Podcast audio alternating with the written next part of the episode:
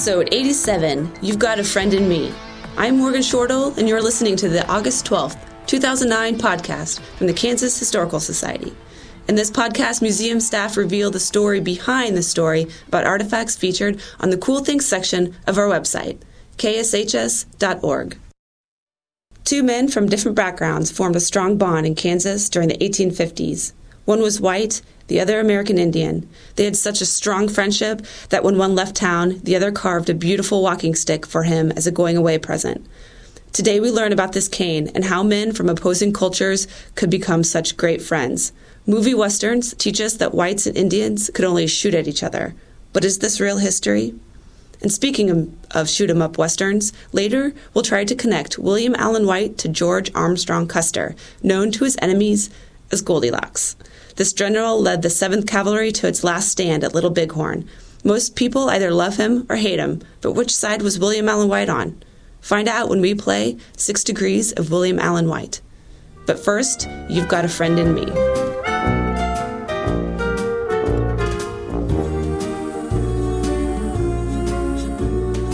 You've got a friend in me. You've got a When the road Today we're talking about a hand carved cane that's around 140 years old. You, can you describe the cane for us? Yeah, uh, and there's pictures on the website too that people can see. But it's a really interesting cane. It's wood, and uh, like most canes today, I think we think of that crooked top, like Little Bo Peep.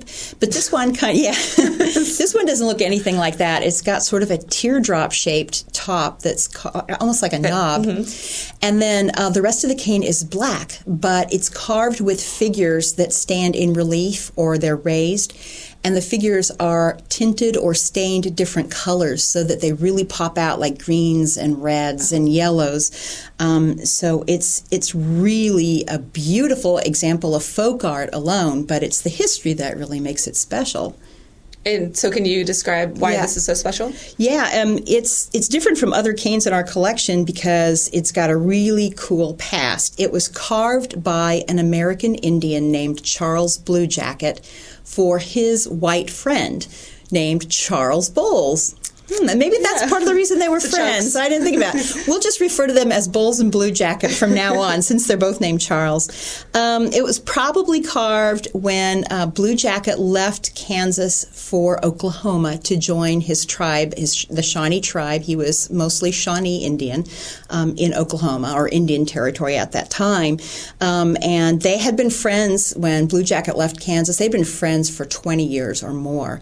Um, their friendship is uh, pretty dated from pretty early um, era in Kansas, 1850s, um, and a lot of the symbols on that cane, you know, these guys are long dead now. We can only kind of suppose what those symbols might mean, but the figures, a lot of the figures have meaning in both Native American and I would presume white or Christian cultures. For example, um, the cane has a rattlesnake that's coiled around the shaft. It's really neat. You've seen it, isn't it? Pretty cool stuff. Um, and there's a turtle carved near the top, and both of those animals, rattlesnake and turtle, were carved on pillars that were in the Shawnee Council House in northeast Kansas, the tribal council house. Um, so that is really strong um, Native American meaning. Um, it's also got a spread eagle, like an American eagle with the wing spread, and a little tiny little snake in its mouth. That's like classic United States eagle.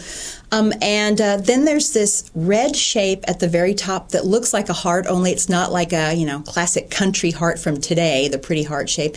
It looks more like a real heart, um, and it looks to be beating, which as that shows up in a lot of Christian uh, symbology. So I'm thinking there's a little bit of Christianity, Yeah. a little Native American, and a little white, all mixed in in this cane, which makes a lot of sense when you know a little bit about these two guys and how they mm-hmm. interacted.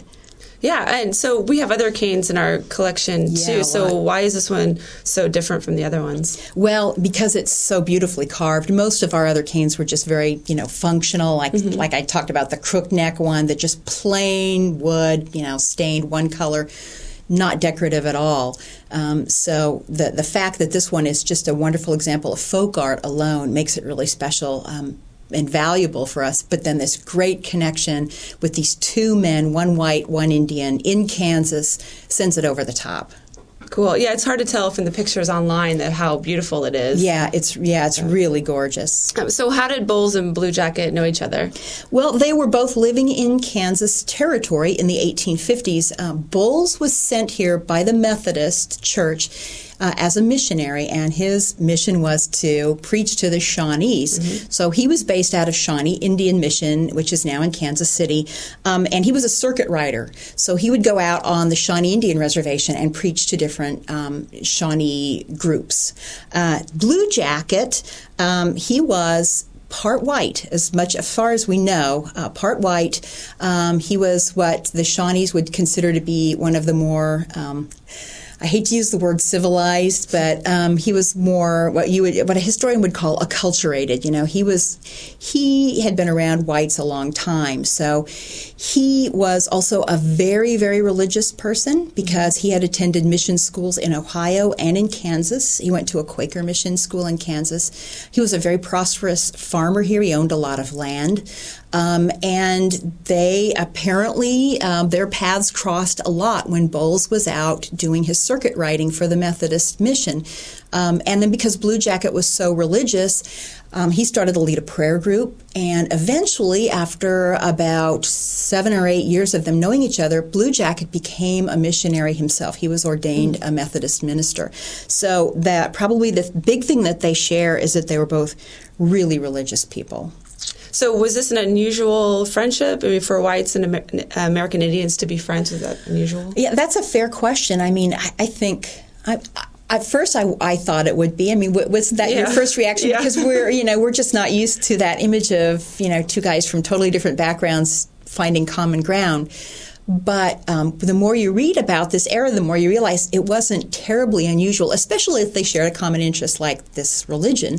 Um, and there's stories about um, military officers being sent out west to solve the Indian problem, um, and you know thinking that all Indians were savages and uh, needed to be exterminated. And they come out here and they start to talk to these leaders, tribal leaders, and they realize that these people are so articulate and bright and they end up having a really serious respect for them and they fight for their rights back in Washington, which didn't please the Yeah. people in Washington so much. So I think it's just like people anywhere, you know, if you can find respect for another individual, um, it kind of crosses cultural boundaries um, and differences. And so Bowles and Blue Jackets friendship wasn't really terribly unusual. That's that's pretty cool. It is. Um, so we've established that Bowles and Blue Jacket were hanging around Shawnee Mm-hmm. Indian Mission a lot because they were both missionaries. Um, we know that place pretty well, which is in the middle of Kansas City in this green patch, but maybe 11 acres. Yeah, that sounds about right. And there's four buildings, three or four buildings Uh-huh. on the site, and it's really nice. Um, but can you describe uh, what the mission looked like in the 1850s? Yeah, well, um, it wouldn't have been surrounded by suburban Kansas City as it is today, all those beautiful houses. Um, it was about 2,000 acres back then, and there really was, let's see, I'm trying to remember the history of Kansas City. If Kansas City existed at all, it was a tiny little town. I think Westport, which is now right. part of Kansas City, um, Not too far. Yeah, yeah, right. It- real close. Um, Westport's a really fun place to hang out on Friday night for any of our listeners out there. um, but um, back in those days, there just really weren't that many people living here. Um, so the mission had all this room, 2,000 acres. And like most missions, it was there not only to preach to the Indian children, but also to teach them skills that they could conceivably use as adults trying to make it in a white man's world. So the mission had all this farmland. They were teaching Indian children how to farm. The missionaries were how to do things like uh, blacksmith, how to make shoes, uh, how to make barrels. I mean, there's all sorts of different crafts that different missions were teaching these Indian children. Um, the interesting thing about Shawnee Indian Mission was it was considered an exemplary school by the by everybody around the country, the Methodists especially.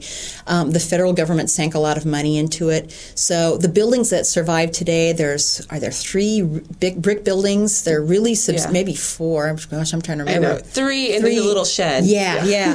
the there's two really substantial brick buildings that were schoolhouses and dormitories there, Mm-hmm. and they're still buildings that I think they're kind of like show places. You Yeah. know, you, you've been there a lot They're- because you've done the exhibits. Yeah, they're and- solid and they're Yeah. really they're pretty cool. they're they're really nice buildings.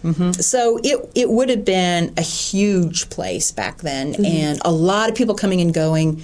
and it was uh, on the Santa Fe and Oregon trails, so there were a lot of people passing through too. Very And- busy place. Yeah, and I just want to add that the uh, Shawnee Indian Mission is a site that's managed by the Kansas Historical Society Yeah. for the listeners out yeah, there. Yeah, and you can see it today um, on most days. it's well worth the trip. It is. Um, so my last question to you is: If you were carving a cane for a friend, what kind of figures would you put on it? For example, if I, I would if I were to carve a cane for my husband, I'd probably put computers and maybe some circuit boards. He's kind of a computer geek. So who would you carve a cane for, and what would be on it? Well, obviously, I I would think about my husband too, Carmen. and uh, uh, cane for him would have cats and bicycles. That's right. Yeah. you, you know him too well, right? Yeah, cats and bicycles. But then I was thinking if I was carving a cane for some of my female friends, there would be other things that we would share, like ice cream cones. Oh, Ice cream being a big, you know, social thing. Desserts and museums. I don't know if you could carve a museum building with, you know, pillars on it on a cane. You know, the Blue Jacket carved a snake coiled around this cane, so maybe you could wrap a museum Yeah. building around a cane. Just yeah, maybe just just draw or carve a bunch of stuff, and there's the artifact. Oh yeah, that's right. That's. I'll just carve the objects on Yeah. it. I don't think I'll be doing that anytime soon. Yeah, doesn't take a lot of time. Great, thanks, Rebecca. You're welcome.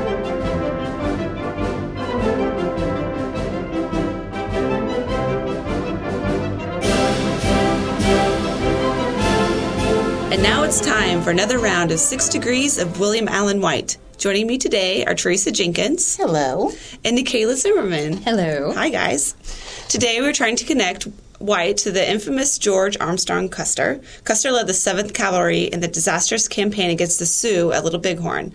And at one time, he was stationed in Kansas with the 7th when his headquarters were at Fort Riley. And we were lucky enough to have some Custer artifacts in our collection, one being a dumbbell, dumbbell he used to pump some iron while visiting Fort Hays. And we also have a pair of his riding boots, which you can see on exhibit in our main gallery.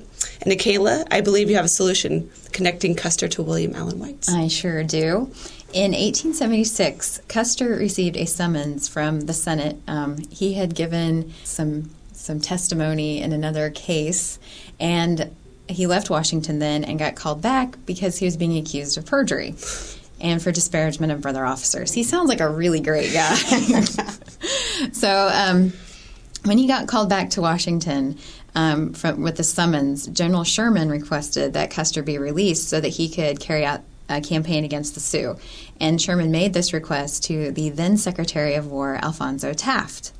Alphonso Taft served as Attorney General as well as Secretary of War later on um, under President Ulysses S. Grant. And Taft was the originator of a political dynasty that would include senators, governors, ambassadors, and eventually one president, his son, William Howard Taft.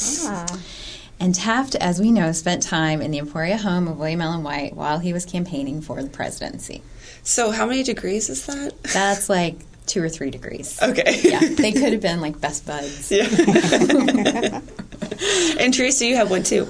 I do. Um, a little less direct. As Morgan said, Custer led the 7th Cavalry at the Battle of Little Bighorn, and one of his men was Captain Miles Keogh, who was riding his buckskin bay gelding Comanche. Keogh and his entire detachment were killed in the battle, but Comanche was found a few days later alive, but really badly wounded. The horse was retired, but he was kept as sort of a pet at Fort Riley and, and was brought out for parades and special events. And when he died in 1890, his remains were sent to the Natural History Museum at the University of Kansas, and he was preserved for exhibit, apparently not very well. in the late 30s, Custer enthusiast E.S. Luce visited the museum and was saddened by his condition and began a campaign to have him re-preserved and moved to a Custer museum.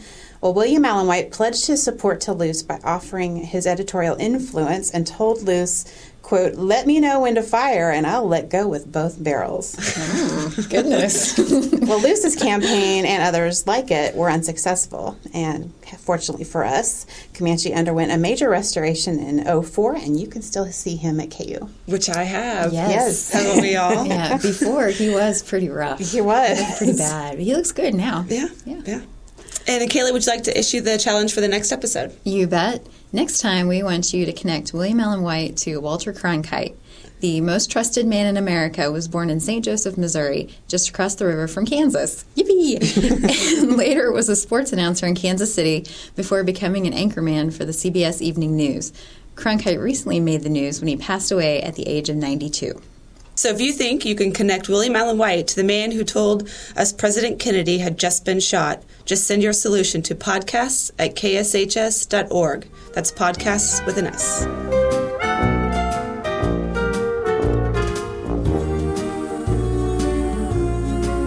That concludes episode 87 You've Got a Friend in Me. To see photos of the hand carved walking stick, go to our website, kshs.org, and click on podcasts. Would you like to see the Cool Things podcast ranked higher on iTunes? Help us out by leaving a comment, or better yet, a five star rating. Go to the iTunes store, then search for Cool Things. Click on our podcast and throw us some stars. Come back in two weeks when Assistant Registrar Nikayla Zimmerman takes us back to World War I. We'll look at a nurse's uniform from the battlefields of the First Great War. What horrors did Nurse Evelyn Myers see in Europe nearly a century ago? Join us in two weeks to find out. This podcast has been a production of the Kansas Historical Society. Real people, real stories. There isn't anything I wouldn't do for you. We stick together, see it through, cause you've got a friend in me. You got a friend in me.